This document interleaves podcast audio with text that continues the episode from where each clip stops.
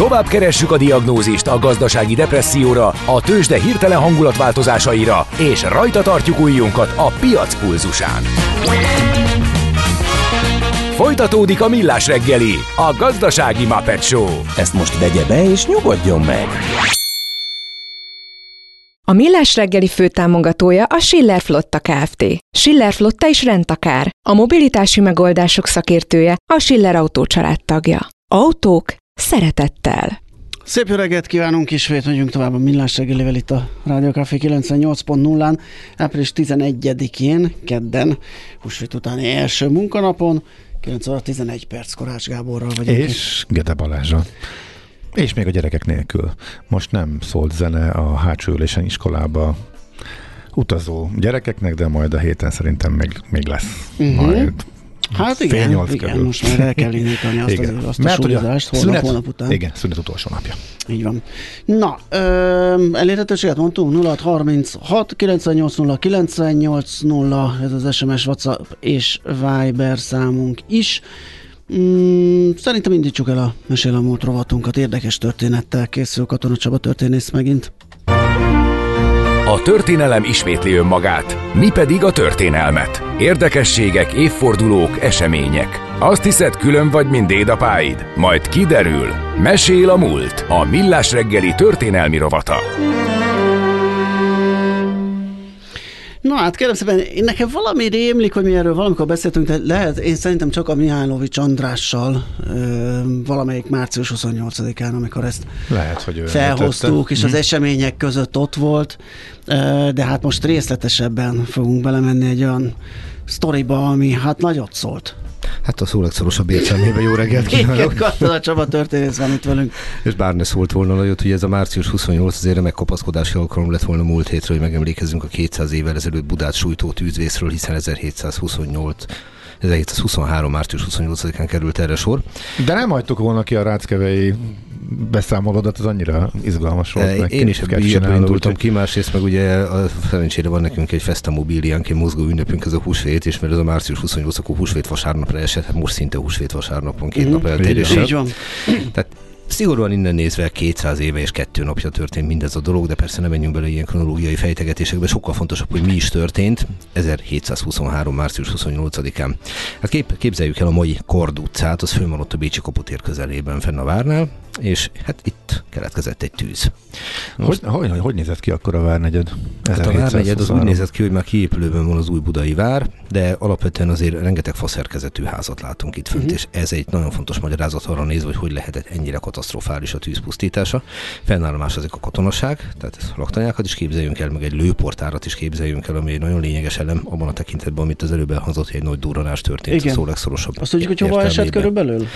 Az a Fehérvári rondellánál volt Aha. A lőportár, és körülbelül 400 mázsa lőport képzeljünk el. Most, amikor az egyszerre berobban, azt azért lehet érezni, majd erre nézve előszedtem egy-két jó, jobban sikerült idézetet. Mindjárt meg is keresem azt, hogy ezt hogyan írták le. Viszont hát ami ennél fontosabb, az az, hogy amikor kitört ez a tűzvész, akkor ez nem, nem indult egy nagy tűznek. Tehát alapvetően, hogyha elindul egy tűz, és egy Szilveszter Édül nevű kádármesternek a házából robbant ki, akkor azt, hogyha sikerül megfékezni, akkor hát alapvetően egy kis lokális probléma, de ebben az időben nagyon ritkán sikerült megfékezni a tüzet. Rengeteg faszerkezetű házról beszélünk.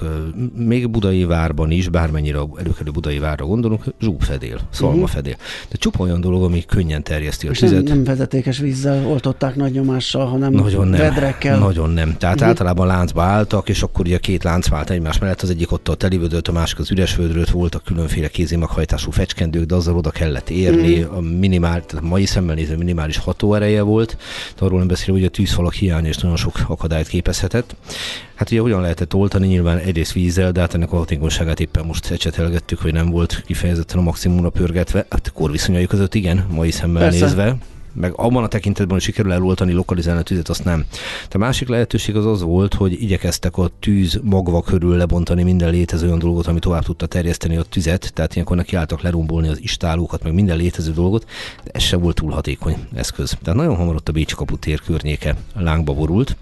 E, természetesen ebbe belejátszott a kedvezőtlen széljárás is. Tehát amikor ugye viszi a szikrát, akkor ugye, akkor ugye vannak problémák van egy jóval későbbi 19. század első felében történt Balatonfüredi eset, amikor is a Füredi gyógytéren tűz üt ki. Kettő ilyen volt Balatonfüreden, és 1826-ban, meg ha jól emlékszem, talán 34-ben.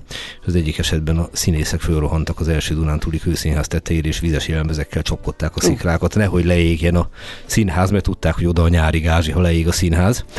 A színházat megmentették, de minden más leégett, tehát oda lett a nyári gázsi. De ez mutatja azt, hogy milyen eszközök álltak akkoriban rendelkezésre. A visszatérve Budára, Budán az történt konkrétan, Sajnálatos módon a tűz azt elérte a Fehérvári rondellánál a, ezt a bizonyos 400 másra lőport tartalmazó lőportárat, az pedig egy iszonyatos robbanással hát a levegőbe repült. Na most erről viszont a következő leírás maradt fönt.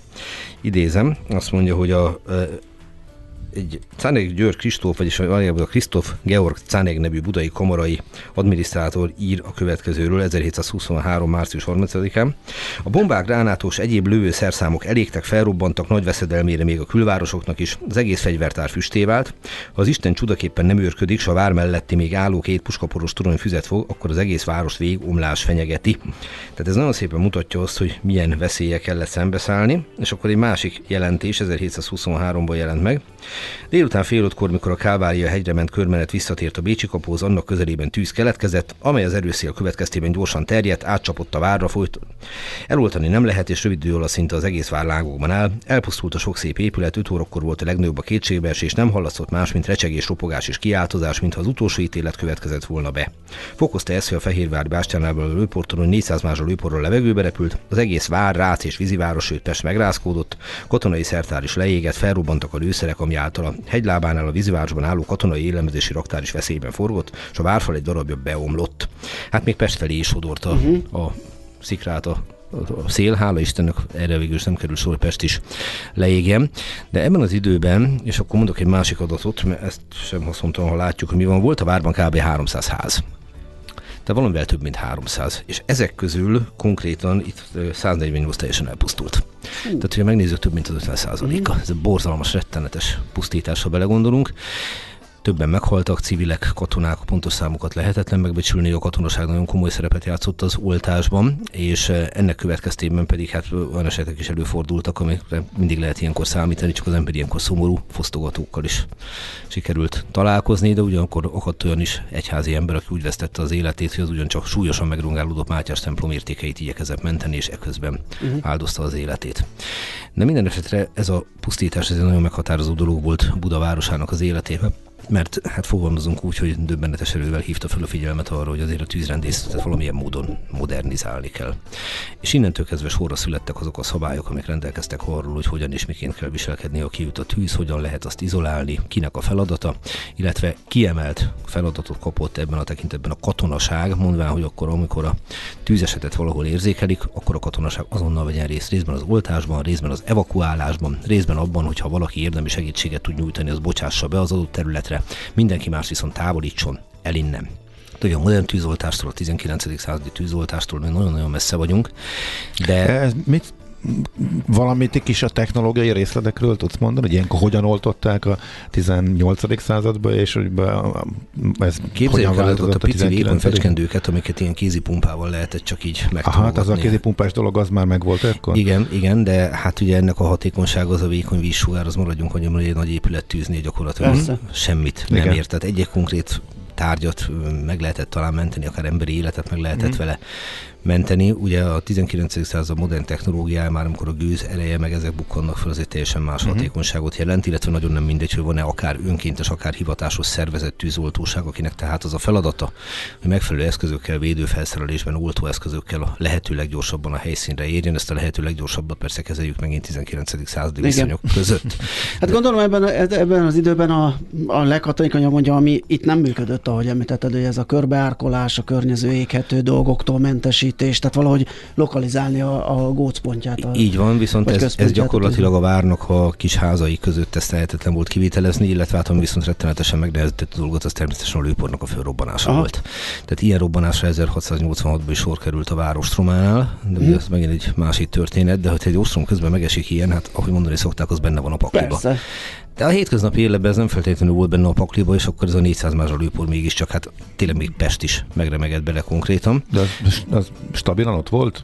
Az A- előző száz évben is a lőport? tehát? Igen, tehát azért, amikor a hadsereg állomásodik a várba, akkor ugye ott, ott számolni kell azról, hogy a várat megostromolják. Ne felejtsük el, melyik uh-huh. évben vagyunk, és akkor van még egy nagyon érdekes vetülete ennek az egész robbanásnak. Nevezetesen az, hogy nagy valószínűséggel baleset történt, de nem kizárt, hogy gyújtogatás, és akkor most itt nem menjünk bele összeesküvés elméletekbe, de konkrétan elfogtak egy Mehmed nevű török embert, aki érdekes vallomást tett. Ugye ne felejtsük el, hogy melyik évben vagyunk, 1723, 1718-ban kötik meg a pozsaraváci békét, tehát el szoktunk arról feledkezni, hogy azért a második Rákóczi Ferenc féle mozgalom után még a temes köztörök kézen van. Uh-huh. Őket onnan ki kell ostromolni. Dicső fejedelmünk ebben az időben pont azon dolgozik, hogy visszahozza a törököket ide Magyarországra. Ennek részleteit most fedje jótékony homály Ja, ez máskor. pedig egy annyira érdekes rész, ezt majd egyszer érdemes lenne Én örömmel kifejteni, benne igen. vagyok, mert picit árnyaltabban fogjuk látni a történeteket, mint Jó, a... hogy rákócizunk egyszer, igen, jó, Ja. nagyon jó. mint a Rákóczi hadnagyába, hogy a tenkes kapitány ebben, mert az a egyszerűsítő narratíva. az, na, maradjunk, hogy laza kapcsolatot ápol a történeti valósággal. Ezzel szemben viszont ugye 5 évvel vagyunk a legutolsó béke után. És ez a Mehmed nevű ember ez azt vallja, hogy őt beszervezte egy Mustafa nevezetű másik oszmán úriember, aki valószínűleg ügynök volt, és azt a feladatot kapták, hogy lehető legtöbb kárt okozzák a birodalomnak és ezen belül Magyarországnak gyújtogatásokkal. Uh-huh. És a fickó egy, működik egy darabig Kecskeméten, Kiskunhalason, és hát először az derül ki, Mármint hogy a működik, az, ott is meggyújtogatott? kísérletezik vele, igen. Aha. Szerencsére nem annyira sikeresen, de végülis az derül ki a vallomásából, hogy ez a Mustafa nevű fickó, ez napi egy Máriás fejébe lényegében egy hálózatot épített ki. Nek az lett volna a feladata, hogy szépen így a Nagy Magyar Alföldtől fölfelé egészen Budáig tűzesetekkel okozzanak kárt. Hm. Magyarországnak. Ő azt állította, hogy még csak pénzt se fogadott el, csak megbeszélték, hogy majd részt vesz ebbe, hogy nem követette a gyújtogatást. Ő maga egyébként ezen a napon, március 28-án 1723-ban nem tartózkodott Budán, de beszervezője Mustafa viszont igen.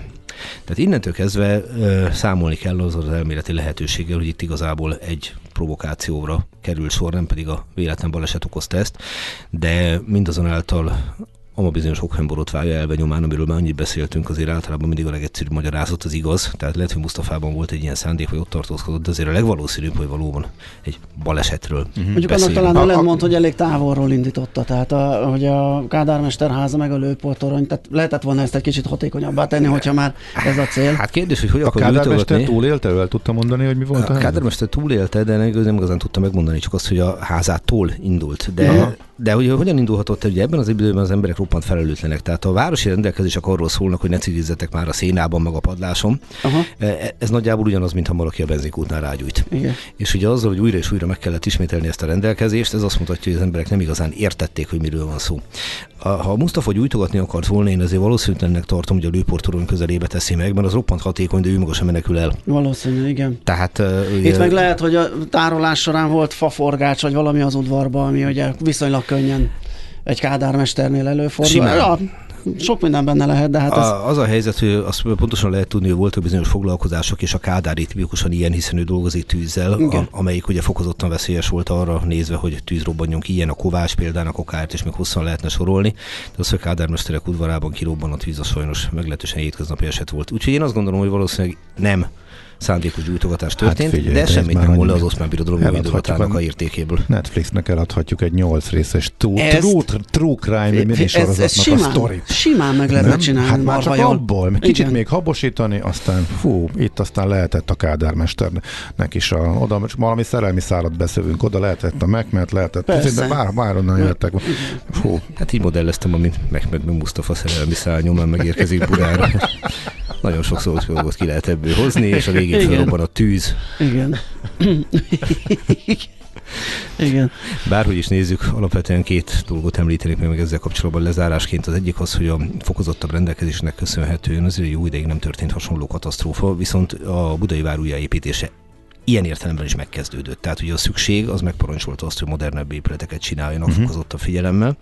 És a másik dolog, és akkor most majd száz évet előre úrunk, hogy ne felejtsük el, hogy ott van Magyarország nádora, ugye József Nádor, aki iszonyatos hosszú ideig, ha jól emlékszem, 1795-től 1847-ig tölti be ezt a pozíciót.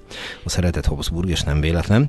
1808-ban ő hívja életre a úgynevezett szépészeti bizotmányt, ami kifejezetten arra ügyel, hogy nem Buda, hanem Pest viszonylatába egységes utcaképek jöjjenek létre, egységes utcaszerkezettel, tehát hogy ne az legyen, hogy mindenki oda építkezik, ahova akar, Aha. meg ahogy akar. Ez egy, egy másik lökést a város fejlődésének, most ugye Pestről beszélünk, és a harmadik pedig, az bármilyen szomorúan hangzik, 1838. évi márciusi nagy jeges ár, aminek következtében ugye számos épület tönkre megy, csak úgy, mint hogy Budán ment a tűz következtébe, és akkor itt jön be az a építészeti hullám, ugyancsak a CPCT Bizottság felügyeletével, ahol Hildi József, Pollák Mihály és mások kezenyomán kialakul a klasszicista Pest. Tehát bármennyire tragikus egy ilyen tűzvész, és sajnos emberi életeket is kioltott, de azért ne említsük, ne hagyjuk említés nélkül azt a fajta pozitív visszacsatolást, ami elvisz minket a modern város felé. Igen, tehát a pusztulás megint újjáépüléssel. Pontosan erről van szó, tehát Fénix uh-huh. madár módjára élet újja, Buda, majd pedig Pest. Világos. Hát, Csaba, Mit mondjunk, megint remek volt, köszönjük szépen, hogy eljöttél hozzánk. Én köszönöm a figyelmet, és Simon Katalin kolléganőmnek remek tanulmányai olvashatók erről a témáról, tehát ha valaki többet akar tudni, akkor az ő munkásságát ajánlom figyelmébe mindenkinek. Okay, köszönjük szépen. Sziasztok, köszönöm Szép a figyelmet. napot, szia! Katona Csaba történésszel beszélgettünk a nagy budai tűzről. 1723. március 28-án húsvét vasárnapján történt.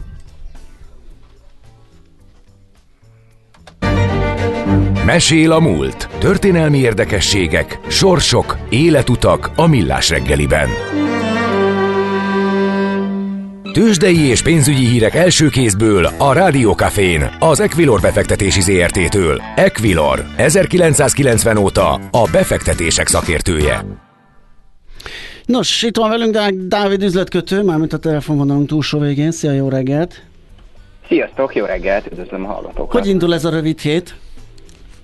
Hát egy kicsit még, még mondhatni, hogy eseménytelenül, még mindenki most, most jön vissza a régi kerékvágásba, eléggé alacsony a forgalom, még az 500 millió forintot sem értik el a budapesti értéktőzsdén, és mozgás sincs olyan túlságosan nagy 2,1%-os pluszban a Bux Index 44.309 ponton áll ebben a pillanatban, de hát az emelkedés az azért jó, mert minden blue chipünk igazából szép, szép zöldben van, és mindenki gyakorlatilag 0,4% körülék pluszba, mind az OTP 10.255, mind a MOL 2.726 forint, a Richter 7965, a Magyar Telekom pedig 403, úgyhogy mondhatni, hogy a blue chipek nagyon együtt mozognak, és igazából aki lehúzza itt a az átlagot, ugye kis súlya, de a cikk Pannonia 5%-os mínuszban 281 forint. Ott volt hír? Uh, én nem láttam egyenlőre a ma reggeli kereskedésbe hír, de valószínűleg nem. Szerintem az alacsony likviditás meg a, a vékony könyv okozhatta, mert 737 ezer forint forgalom volt benne. Oh. Uh-huh. Szerintem igazából egy egy piaci eladás okozhatta Igen. a vékony könyvbe ezt a mozgást. Lehet, hogy újra felépül azért a könyv, de most gyakorlatilag le, letolta az átlagát a Bux Indexnek még ha nagyon kicsi súlyjal is van benne. Világos. Mi, mi újság Európában? Azt hiszem hasonló pályán mozgunk, ugye? Ott is hét, pénteken hétfőn zárva voltak alapvetően Így van. a piacok. Mhm. Így van, Európában mindenhol egy kicsit nagyobb pluszt látunk, mint itthon. A német DAX Index 6 tized, a Párizsi Kakaron 8 tized, még a londoni FUCI fél százalékos pluszban egybe a pillanatban. Amerikai határidős indexek közül mindhárom 1 tized százalékos pluszban az amerikai nyitás előtt, úgyhogy gyakorlatilag mondhatni, hogy mindenhol nagyon jó hangulat. Mi újság a forinttal? Tegnap, amíg mi locsolkodtunk, volt egy kis himbilimbi, nem volt vészes, de azért egy a két forinton belül talán járatták, és egy gyengébb szinten zárt.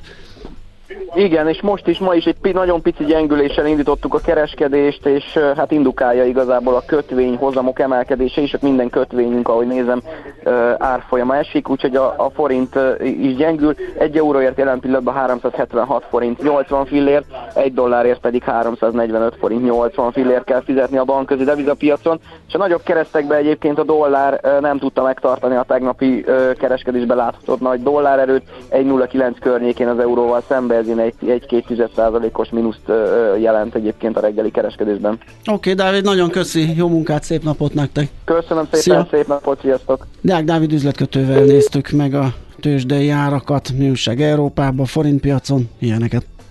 Tőzsdei és pénzügyi híreket hallottatok a Rádiókafén az Equilor befektetési ZRT-től. Equilor, 1990 óta a befektetések szakértője.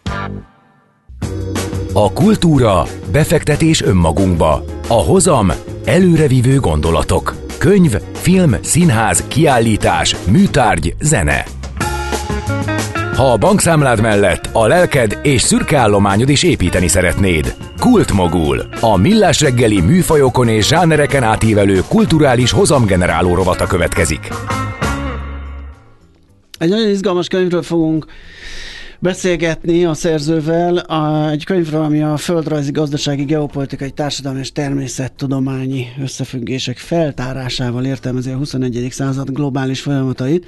Ez egy kétkötetes mű, és szerzője Csizmadia Norbert, geográfus, kutató, a Neumann János Egyetemi Kuratóriumi, eh, Neumann János Egyetem eh, kuratóriumi elnöke, a Padma Alapítvány kuratóriumi elnöke, a Magyar Földrajzi Társaság geopolitikai szakosztályának társelnöke, és lehet, hogy el sem mondtam mindent, de itt van a vonalunk túlsó végén. Jó reggelt kívánunk! Jó reggelt kívánok, üdvözlöm a rádió hallgatóit!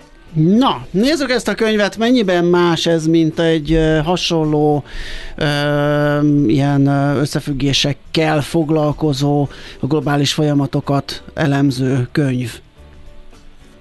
Azt gondolom, hogy számomra ez az egész Geovízió könyv egy uh, speciális úti kalauz, ami kíváncsi felfedezőknek szól, és száz izgalmas térkép segítségével mutatja be azokat a folyamatokat, amelyet úgymond a földrajz összeköt. És számomra olyan, egyébként a föld... De bocsánat, nekem az is, iskolai atlaszom jut eszébe. Az a történelmi atlaszhoz erről, hasonlítható ez? Tehát de egy ilyen... is voltak. Nem. Nem. Nem. nem. Uh-huh. Ugye sok, sok olyan geopolitikai könyv van, tehát gondoljuk mondjuk Tim Marshall földrajz fogságában, amely azt mondja, 12 térkép, amely megértetjük a világunkat, uh-huh. és abban mondjuk valóban 12 uh, általános iskolai térképből kivágott uh, térképpel mutatja be a folyamatokat. Ez a könyv sokkal színesebb, tehát pont abból hogy fenntarthatóságról, társadalmi, gazdasági, geopolitikai folyamatokat mutat be újfajta térképek segítségével, és szerintem ez a legfontosabb, izgalmas kihívás, hogy nem a megszokott atlasz, hanem rájövünk arra, hogy egyre bonyolultabb a világunk, és ezekhez új speciális atlasz, illetve térképek, illetve adatvizualizáció szükséges. Én azt mondom, ugye egy kép az ezer szó és ezer szóval leírva egy képpel hogyan tudjuk megmagyarázni ezeket a földrajzi folyamatokat. Ez a könyv egyébként 46 témát, területet ölel föl, mondom a természettől, a társadalom, a legfontosabb gazdasági kihívások, az összekapcsoltság, a komplexitás és akár a fenntartatóság témakörében. Uh-huh. Nagyon izgalmasan hangzik. Honnan jött az ötlet, hogy, hogy ezt, ezt térképeken keresztül kéne illusztrálni, vagy ö, bemutatni? Feladatosként sok könyvet olvasva arra jöttem rá, és különösen egyébként itt az angol száz világnak a szakirodalmai, hogy minden tele van szöveggel, de nem tudjuk egyszerűen megmutatni. Nem tudjuk megmutatni azt, hogy miről beszélünk. Meg sokszor elhelyezni, tehát még akkor sem, hogyha az ember földrajzi ismeretei megfelelőek. Igen. Úgy van, tehát pont szerintem a térkép az a legjobb, tehát ha ránézünk egyetlen egy képre, egyetlen egy térképre, azonnal látjuk az összefüggéseket. Csak egyetlen nagyon-nagyon izgalmas példát hagy említsek. Tehát ma azt látjuk, hogy a világ térképen, amit egyébként nem jelölnek, tehát van egy millió kilométer hosszúságú internet alatti kábel. 2 millió kilométer csővezeték, 4 millió kilométer vasúthálózat és 64 millió kilométer úthálózat, és ha erre a térképre még rátesszük a repülőhálózatokat, tehát nagyjából 3000 repülőtérnek, mint egy 33 ezer destinációi, akkor kapunk egy nagyon-nagyon speciális térképet. És az az érdekesség ennek a térképnek, amikor elkészítettem ezt a térképet 2020. januárjában, kitört a Covid-járvány, és milyen érdekes, hogy a vírusok, a járványok ugyanezeket az útvonalakat követik, aminek természetesen egyszerű oka van, ugyanis a járványok is a repülőgép útvonalakon terjednek a leggyorsabban, és innen mennek tovább. Uh-huh. Melyik a, akkor ezek szerint egy csomó ilyen tematikus térkép is van, melyik a legextrémebb, vagy legmeghökkentőbb a kötetbe? A, a, a Geovízió könyvben igazából tematikus térképek vannak, Három-négy nagyon izgalmasat csak hagyj említsek. Az egyik, hogy mondjuk hogyan néznek ki a globális városok növekedése, ha azokat korallokhoz hasonlítanánk. Vagy ott van például az óceáni szállító szalagok, amelyeket nem nagyon ismerünk, de például 29 ezer elszabadult gumikacsa, egy hajóról elszabadulva elkezdett úszkálni éveken keresztül az óceánokon, és a kutatók ezek alapján, tehát műholdak segítségével felfedezték ezt az összefüggő szállítószalagot. Vagy ott van például mondjuk az a nagy óceáni szemét sziget, amely Magyarország területénél 17-szer nagyobb, Franciaország területénél háromszor nagyobb, amely éppen nagyjából 300 billió műanyagból áll, amelynek ugye a lebontás ideje 450 év, és épp Hawaii partjaitól halad ez az óriási nagy szemétsziget Kalifornia partja felé, de természetesen a földünk összekapcsoltsága, a gerinchálózatai, nagyon izgalmas egyébként a, a tenger áramlatokat, hogyha jobban megnézzük, ezeket a spirális mozgásokat, olyan, mint hogyha egy Van Gogh festményt kapnánk. Marha jó. E, akkor most már tudom értelmezni, hogy a Geo, nem láttam a kötetet, csak olvastam róla, hogy az első kötete a Geovíziónak például a fenntarthatósági kérdésekkel foglalkozik. Gyanítom, ott találhatók például ezek az említett e, személytelepes és hasonló tematikus térképek. Úgy van. Én azt gondolom, hogy egyébként a fenntarthatóság az egyik legfontosabb kihívás. És különösen azért a Covid ráirányította a, a, a figyelmet arra, hogy új trendre van szükség. A biztonság, az egészség kérdése, környezetünknek a védelme, és ez egy olyan új korszak indult el, amelyben a felelősség, a tudatosság, ez az egész életközpontú és átfogó világrend, amelyben nem csak a globális klímaváltozás, nem csak az éghajlatváltozás, de annyira felgyorsultak ezek a folyamatok, hogy szükség van arra, hogy a fenntarthatósággal figyeljünk, a gondolkodásmód megváltoztatásra van szükségünk, és egyfajta, ez a vissza természetben mozgalom, én azt gondolom, hogy szintén elindult globálisan, ráirányítja akár a járványok terjedése arra a figyelmet, hogy a bolygónk védelme az kiemelten fontos. A második kötet legalább ennyire fontos ö, témával foglalkozik, ugye az Eurázsia címet ö, viseli, ami hát a térség szintén egy gyakorlatilag jelenünket, jövőnket meghatározó ö, szintér. Úgy van. A két kötet ugye fenntarthatóság és Eurázsia. Mm. Én három kulcsot kerestem, három password ennek a könyvnek, minden, ami az összekapcsoltságról szól, tehát különösen a globalizáció, termelési hálózatok, kereskedelem, az, hogy, hogy komplexen kell a világunkat nézni, fenntarthatósági alapokon kell vizsgálni, és mindegy egy eurázsiai térbe. Miért fontos ez? Azért, mert ha megnézzük akár 2000 és 2010-től a GDP növekedését, akkor azt mondjuk, hogy Ázsia korszaka következik. Ma a világ GDP növekedése, gazdasági növekedésnek globális szinten 64%-át Kína és Dél-Kelet-Ázsia államai alkotják. Uh-huh. És különösen, hogyha ehhez hozzátesszük az összekapcsoltság platformját, ugye 2013-ban, 10 évvel ezelőtt elindult az a Sejemút kezdeményezés, amely infrastruktúrálisan, gazdaságilag, kereskedelmileg, egészségüleg, digitálisan, zöld fejlesztések révén összekapcsolja Ázsia legkeletebbi részét, Európa legnyugatibb részével, és ezáltal ez az eurázsiai kontinens, amely már egyébként a történelem folyamán, akár az ókorban, a korak középkorban szintén rendkívül meghatározó volt. A történelem ugye ismétli önmagát, és visszatérünk abban az időszakban, amikor nem csak a tengeri kereskedelem, hanem a szárazföldi kereskedelem ugyanolyan fontos lesz, aminek természetesen egy oka van, az idő, a gyorsaság, mert szárazföldön akár repülővel vagy éppen vonattal a fele annyi idő alatt ér át a termék, a Ázsia keleti részéről, mondjuk Európa nyugati részébe. Uh-huh. Javasolta valamiféle itiner vagy útmutató az olvasáshoz?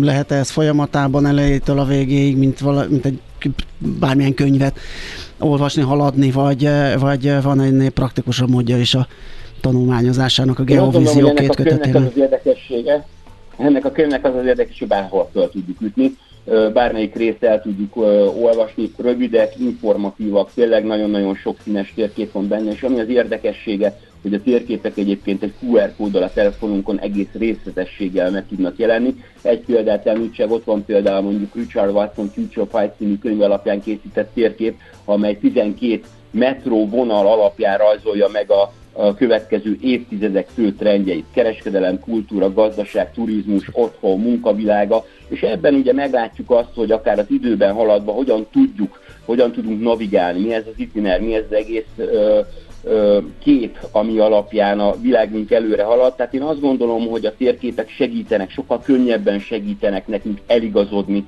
a világnak a, az útvesztőibe, és azt gondolom, hogy különösen földrajzott szemmel számomra ez a fontos, hogy a térképek segítségével bemutassam a világunknak a rejtett összefüggéseit.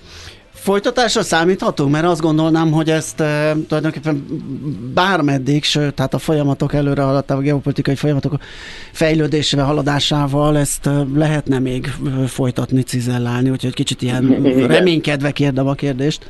Vagy teszem fel a kérdést? Igen, mindenféleképpen, sőt azért nekem azért pont az a célom, hogy ezeket elérhetővé tegyem, tehát ne csak könyv formájában, hanem akár a digitális térben. Például elindult az a személyes Facebook blogom, ahol naponta teszek fel térképeket, meghökkentő térképeket egyébként a könyvekből, olyan tematikus térképeket, egyrészt ez megismerhetővé váljon, és a sok-sok térkép alapján összeálljon az a nagykép, ami az érdekesség egyébként, hogy a Geovízió könyvvel párhuzamosan megjelent egy angol nyelvű könyvem is, amelynek az a címe, hogy Geo Future, the Big Picture, a nagy kép, uh-huh. amely igazából szintén egy térképet jelöl, és öt előadásnak a szerkesztett kivonata, ugyanis egy ázsiai előadáson mondták, hogy annyira izgalmasak ezek a térképek, de jó lenne olvasni erről részletesebben. És akkor jutott eszembe, hogy akár ezeket a térképeket a magyarázattal együtt angol nyelven ö, kiadva ö, szintén elérhetővé tegyük, nem csak Magyarországon, de a világ minden részén. Igen, nagyon elfogyott az időnk, de még a Facebook blogodat elmondod, hogy hogy lehet megtalálni? Csizmadia Norbert Geo, és ott vannak ezek a térképek, a könyvvel kapcsolatos információk, és sok-sok izgalmas más. Nagyon, Nagyon jó, jó hangzik. Nagyon köszönjük, hogy beszélgettünk a kötetről. További jó munkát. Nagyon szépen Szép köszönöm napot, én is a lehetőséget.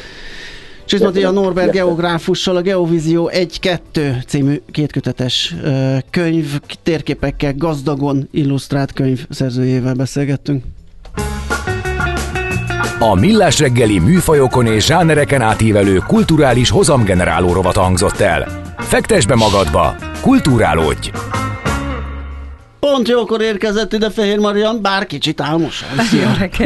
Hallottam, hogy ti is álmosak, beletekeltem. Csak, csak mi már, mi már be, belendültünk, tehát azért Igen. a fél hétkor nem volt ennyire könnyű az élet. Pont, pont így néztünk ki körülbelül, ha nem akarlak megbántani, is, persze. Hogy, ja, új, rosszul is nézek ki? Mert csak a... Látod? Tehát azt mondom, pont így néztünk ki. Hát, nem azt mondta, nem hogy szabad, gyerekek, de tényleg ennyire fashion, és ennyire klassz. Mert hét óta próbálom magam van, összerakni, okay, csak azért köszön. kérdeztem. Vigyázni kell Balázs, ilyen Ról, Rólunk a hasonlat az, hogy ennyire ról nézek ki. Marian, mire lesz szó tíz után? Beszéljünk erről. Bocsánat, nem, kezdjük újra. Jó, oké. Okay. Sziasztok! Szavasz, pont jókor itt van Fehér Marian. Jó, a bomba robbant be a stúdióba. Annyira jó, hogy húsvét után itt lehetünk újra együtt. Én már nagyon vártam. Jaj, tíz után kezétek el, ma ilyen sportos napunk lesz. Pont azért, hogy mindenki érezze, hogy tavasz. a ritmust. És igen, egyik, egyik oldalról első órában fejben sportolós, második órában pedig hát fizikailag Fekve. is. Igen, az első órában Hajdú Zoltán, geológus közgazdász, coach, mentáltréner, aki amúgy szervezetfejlesztő és a sportolókkal is foglalkozik, többek között egyébként a magyar futballválogatottnak is a mentáltrénere, bár hozzáteszem, hogy arról nyilván uh-huh. mm, annyit, amennyit lehet, tehát semmit. És... Hát miért? Nem vagy képben? Hát nem ezért. El nem ítélhető. Na, igen. Jó, igen? Jó. igen. Ö, és hát egy kicsit foglalkozunk az ő életével, ő Erdélyből származik, uh-huh. ez eléggé meghatározza nyilván a személyiségét, a küzdeni ö, tudását, jégkorongozó volt, ami ugye ott a, szinte az egyik, a, ő korában az egyetlen igen. kiugrási lehetőség volt, ö, de aztán küzdősportra váltott, aztán átjött Magyarországra, volt Ausztriába, az USA-ba, szóval úgy keresett magának kihívásokat, de itthon tevékenykedik most, és én azt mondom, hogy ilyen tűpontosan látja a személyiséget, nem egy simogató, de nagyon gyorsan és hatékonyan segít kiírtani az ártó gondolatokat, az ebből adódó viselkedést, tehát ő inkább most majd mentálisan uh-huh. segít abba, hogy hogyan tudjuk a saját potenciálunkat kihozni. Aztán a második óra az pedig Hidvégi Andrea, ő egy nemzetközi piláteszedző, a Hidvégi Andi stúdió Pilates stúdiónak a tulajdonosa, és ő, amióta az eszét tudja így a sport, meg a mozgás benne van az életében, és ami engem nagyon meghat ezzel kapcsolatban, hogy két nagyon-nagyon jó testnevelés tanára hivatkozik. Tehát valaki, akinek az életében két olyan meghatározó ember volt, aki ebbe az irányba vitte és tartotta, és akkor arról fogunk beszélgetni, hogy mi az, amit ő tud tenni ma az emberekért, és azért, hogy az emberek jól érezzék magukat.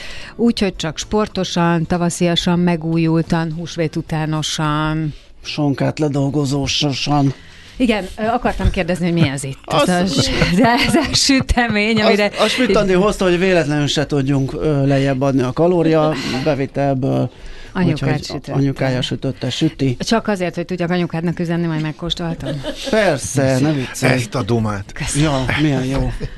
rengeteg sütit ettem, rengeteg süti. Ezt lopom majd, hogyha sütit akarok valakitől. Így kell, persze. Jó, okay. Persze, nagyon jó. Ez lesz, köszi. Na, akkor mi is köszi a figyelmet a kedves hallgatóknak, elbúcsúzunk, holnap lesz ismét millás reggeli fél héttől élőben, előtte hattól ismétlés mindenkinek. Nagyon szép napot kívánunk, sziasztok!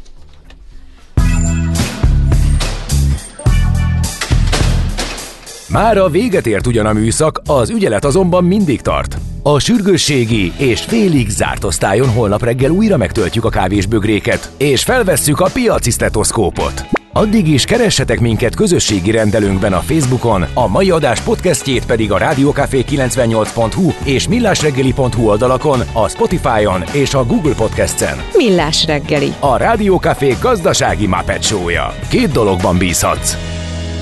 Az egyik mi vagyunk. A Millás reggeli főtámogatója a Schiller Flotta Kft. Schiller Flotta is rendtakár. A mobilitási megoldások szakértője a Schiller Autó tagja. Autók szeretettel.